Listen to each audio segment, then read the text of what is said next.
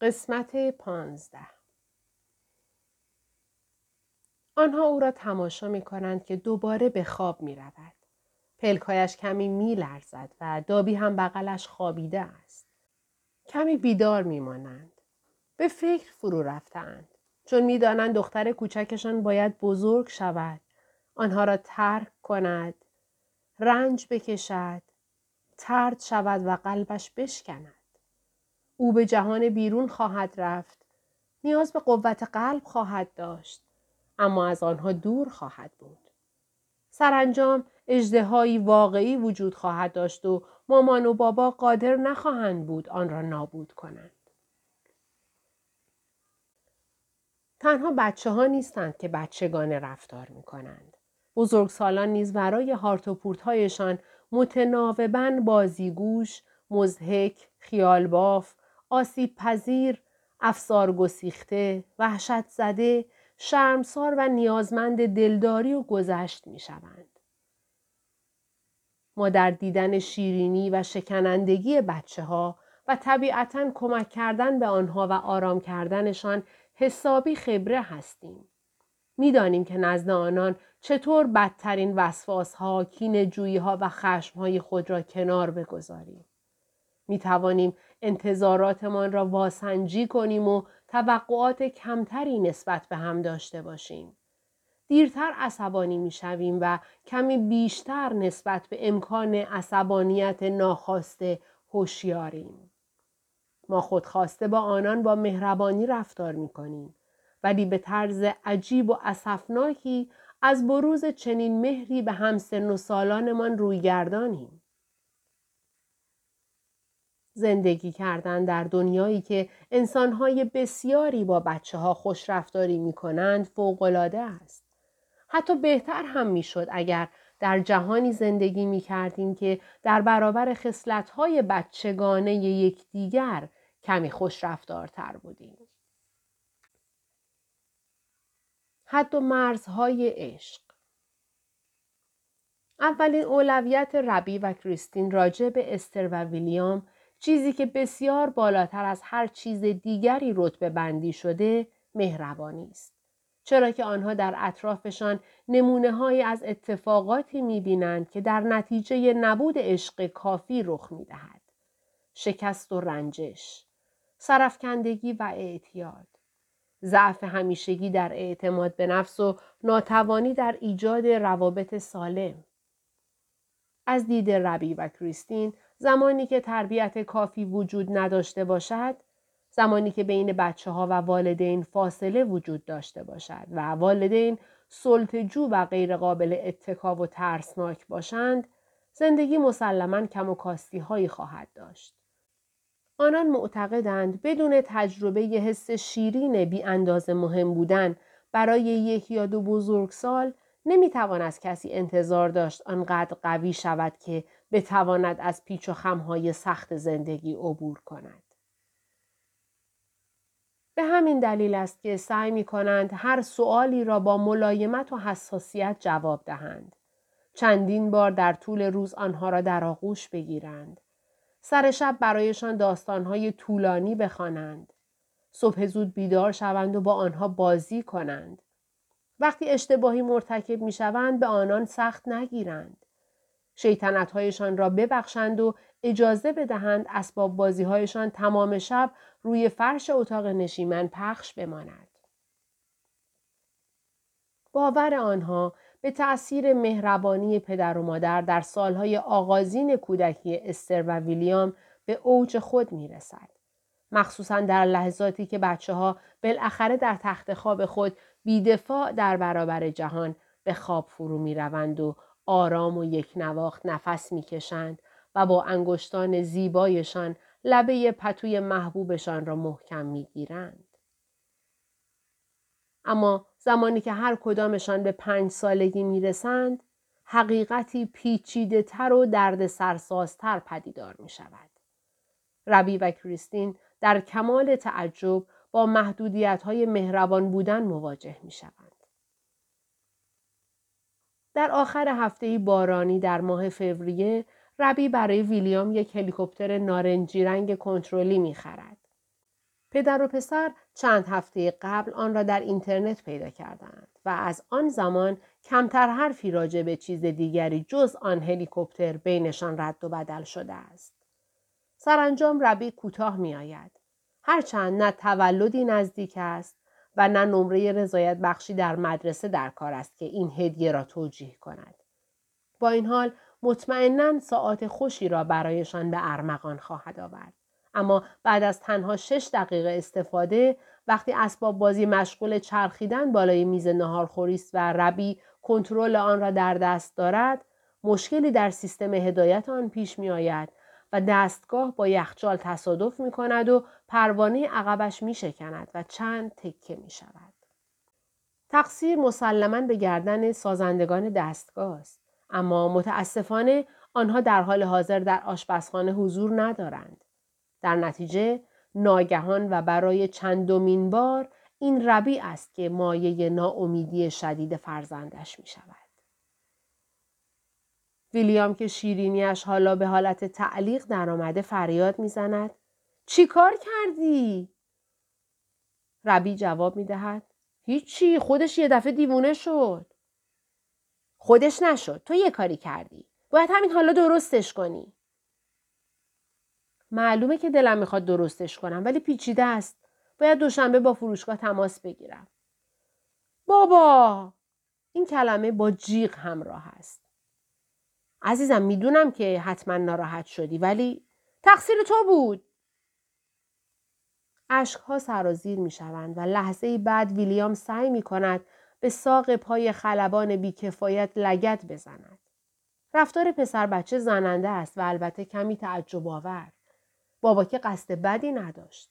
اما این رفتار در این موقعیت مثل چندین موقعیت دیگر به معنی قدردانی لجوجانه از ربی در جایگاه پدر نیز قلمداد می شود. انسان باید خیلی در کنار یک فرد احساس امنیت کند که این چنین بهانگی رو بدقلق باشد. قبل از اینکه بچه بتواند قشقرق راه بیاندازد لازم است که بستر کاملا مهربانانه ای فراهم باشد. خود ربی اصلا در کودکی اینقدر از پدرش بهانه نمی گرفت. اما در عوض هیچ وقت هم این چنین مورد عشق و محبت پدرش قرار نگرفته بود. تمام قوت قلب هایی که او و کریستین در این سالها دادهاند همیشه کنارت هستیم همه احساساتت رو می‌تونی با ما در میون بذاری با شکوه جبران شدند. آنها ویلیام و خواهرش را تشویق کردند که ناراحتی ها و سرخوردگی هایشان را با تمام قوا به این دو آدم بزرگسال عاشق حواله کنند که نشان دادند می توانند و می خواهند که به قائله ها خاتمه بدهند. ربی و کریستین با مشاهده عصبانیت بچه هایشان فرصتی پیدا می کنند تا به این موضوع توجه کنند که چقدر خودشان در طول این سالها بدون اینکه بفهمند خوددار و صبور شدهاند. خلق و خوی نسبتاً معتدلتر آنان میراث سالهای پر از سرخوردگی های کوچک و بزرگ است. لایه های صبوری در فرایندهای ذهنی آنان همچون تنگه ها در مسیر جریان آب به زحمت ایجاد شده اند. به وسیله تمام اتفاقات بدی که برایشان افتاده است.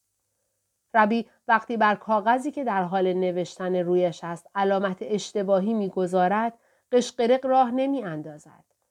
زیرا او در گذشته شغلش را از دست داده. مرگ مادرش را به چشم دیده و تجربیات تلخ بسیاری را از سر گذرانده است.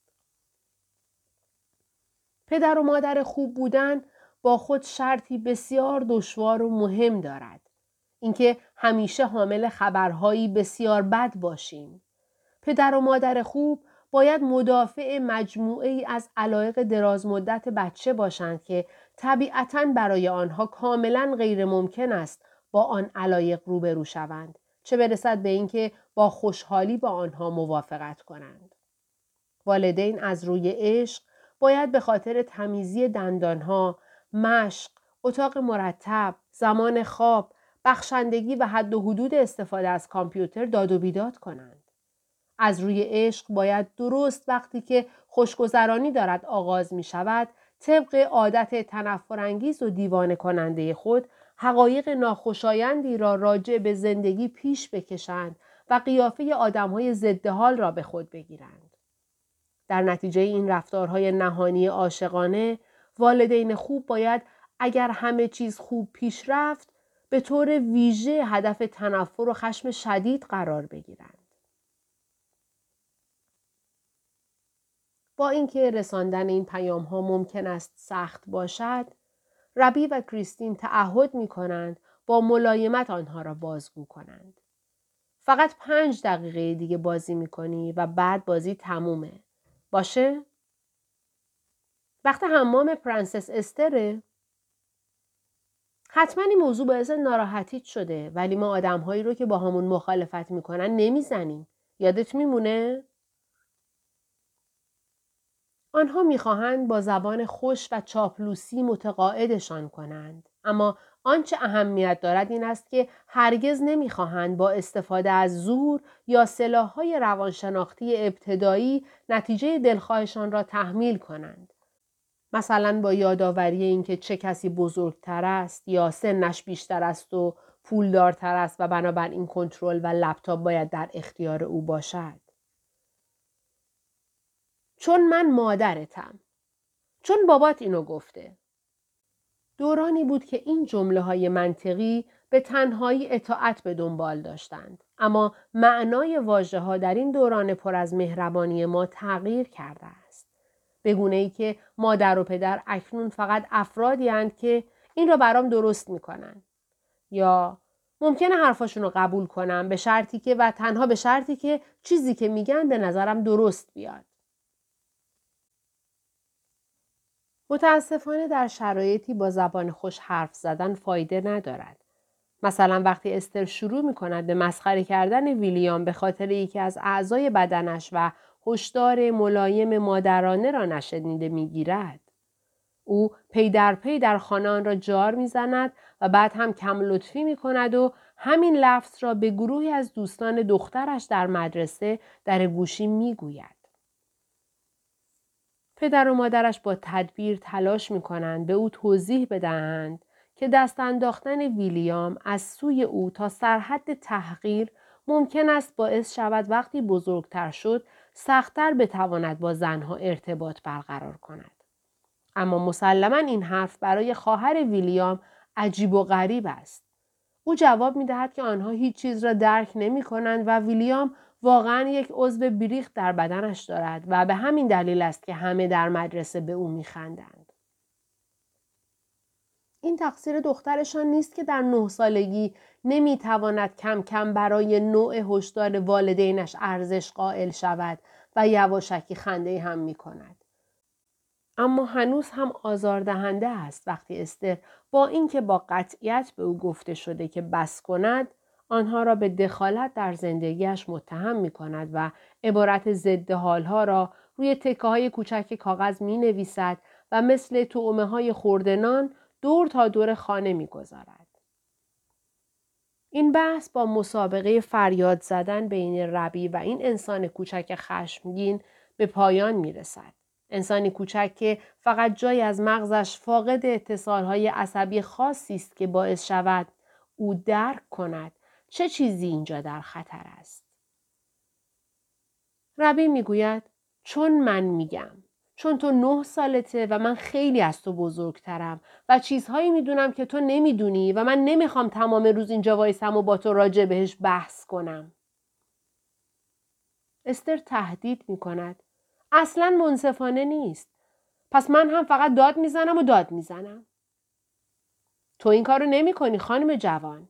تو میری طبقه بالا تو اتاقت اونقدر اونجا میمونی تا آماده بشی دوباره بیای پایین و برای شام به خانواده ملحق شی و مثل یک انسان متمدن رفتار کنی و به هم نشون بدی چقدر معدبی.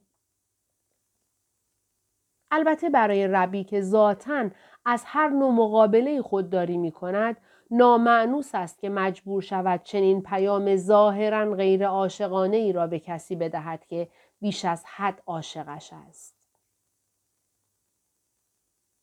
ما می خواهیم کاری کنیم که در زمان کودک صرف جویی شود که یک بار تمام بینشی را که کسب آن نیازمند تجربیات مشقتبار در دراز مدت است به او منتقل کنیم. اما نژاد بشر همیشه به خاطر مقاومت در برابر سریع به نتیجه رسیدن از پیشرفت باز میماند. تمایل ذاتی ما به کاوش مجدد در سیاهه حماقتهای پیشین بشر سبب می شود به عقب رانده شویم و بخش زیادی از عمرمان را هدر دهیم تا چیزی را که دیگران در گذشته به زحمت و مفصلا برایمان ترسیم کرده اند خودمان دریابیم. رومانتیسم از قدیم نسبت به قوانین تربیت کودک بدگمان بوده است و آن قوانین را روپوش ساختگی متظاهری برمی شمارد که بی جهت خوبی فطری خوشایند کودکان را پوشانده است. با این حال بعد از آشنایی بیشتر با چند کودک خیشاوند ممکن است به تدریج نظرمان تغییر کند و به این نتیجه برسیم که تربیت در حقیقت دفاعی مسلم در برابر خطر همیشگی چیزی شبیه به بربریت است. نیازی نیست تربیت اسباب سردی و سادیسم را فراهم کند بلکه فقط راهی است که به ما بیاموزد لگام خلقیات وحشیانه من را درون خود محفوظ نگه داریم مبادا تمام وعده های شامگاهی به هرج و مرج تنزل پیدا کند. ربی گاهی می که تمام این کارهای سخت پدرانه و مادرانه واقعا آنها را به کجا می رساند. تمام ساعتهایی که برای برگرداندن بچه ها از مدرسه، صحبت کردن با آنها، استدلال آوردن و متقاعد کردن آنها صرف کرده اند برای چه بوده است؟ او از روی سادگی و خودخواهی به این امید شروع کرد که او و کریستین در حال پرورش نسخه های بهتری از خودشان هستند. مدتی طول کشید تا بفهمد به جای این کار کمک کرده دو انسان با رسالت ذاتی ستیز جویی با او قدم روی زمین بگذارند. کسانی که او را دچار ناکامی های مکرر و سرگشتگی های پی در پی خواهند کرد و البته موجب گسترش اجباری، مغشوش کننده و گهگاه زیبای علایقش می شوند به چیزی بسیار فراتر از آنچه در تصورش می گنجیده. به حیطه های سابقا ناآشنای اسکیت روی یخ، سریال های کمدی تلویزیون، پیراهن های صورتی، کاوش در فضا و ماندن تیم هرتز در لیگ برتر فوتبال اسکاتلند. در مدرسه بچه ها مؤسسه کوچک و خیرخواه در نزدیکی خانه ربیع از دور در حال تماشای دیگر والدین است که سرمایه های ارزشمند خود را سوار ماشین می کنند و به این می اندیشند که زندگی هیچگاه نمی تواند واقعا به اندازه کافی پاداش تمام امیدهایی را بدهد که یک نسل بر شانه های متزلزل نسل دیگر می‌گذارد. سرنوشت باشکوه به اندازه کافی برای همه وجود ندارد و تله ها فراوانند و افتادن درون آنها بسیار آسان. حتی اگر ستاره طلایی و تحسین حضار به خاطر خواندن بینقص شعری درباره کلاخهای سیاه در جمع در انتظار انسان باشد.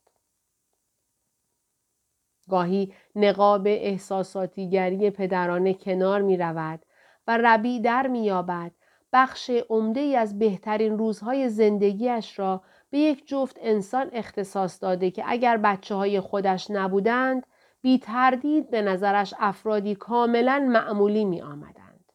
تا آنجا که به راستی اگر سی سال بعد آنها را در کافه ای می‌دید شاید ترجیح می‌داد حتی هم کلامشان هم نشود. این بینش درونی تحمل ناپذیر است. هر چقدر هم که والدین موقرانه هاشا کنند، هر چقدر هم که آرزوهای خودشان را پیش روی غریبه ها خیلی کم جلوه دهند، داشتن بچه لاقل در ابتدا یعنی به هم ریختن چهارچوب های کمال. یعنی تلاش برای ایجاد نه تنها یک انسان عادی دیگر بلکه نمونه ای از کمالی متمایز. میان مایگی هرچند در آمار هنجار محسوب می شود هرگز نمی‌تواند هدف اولیه باشد. فداکاری هایی که برای رساندن یک کودک به بزرگسالی نیاز است حقیقتا بسیار زیادند.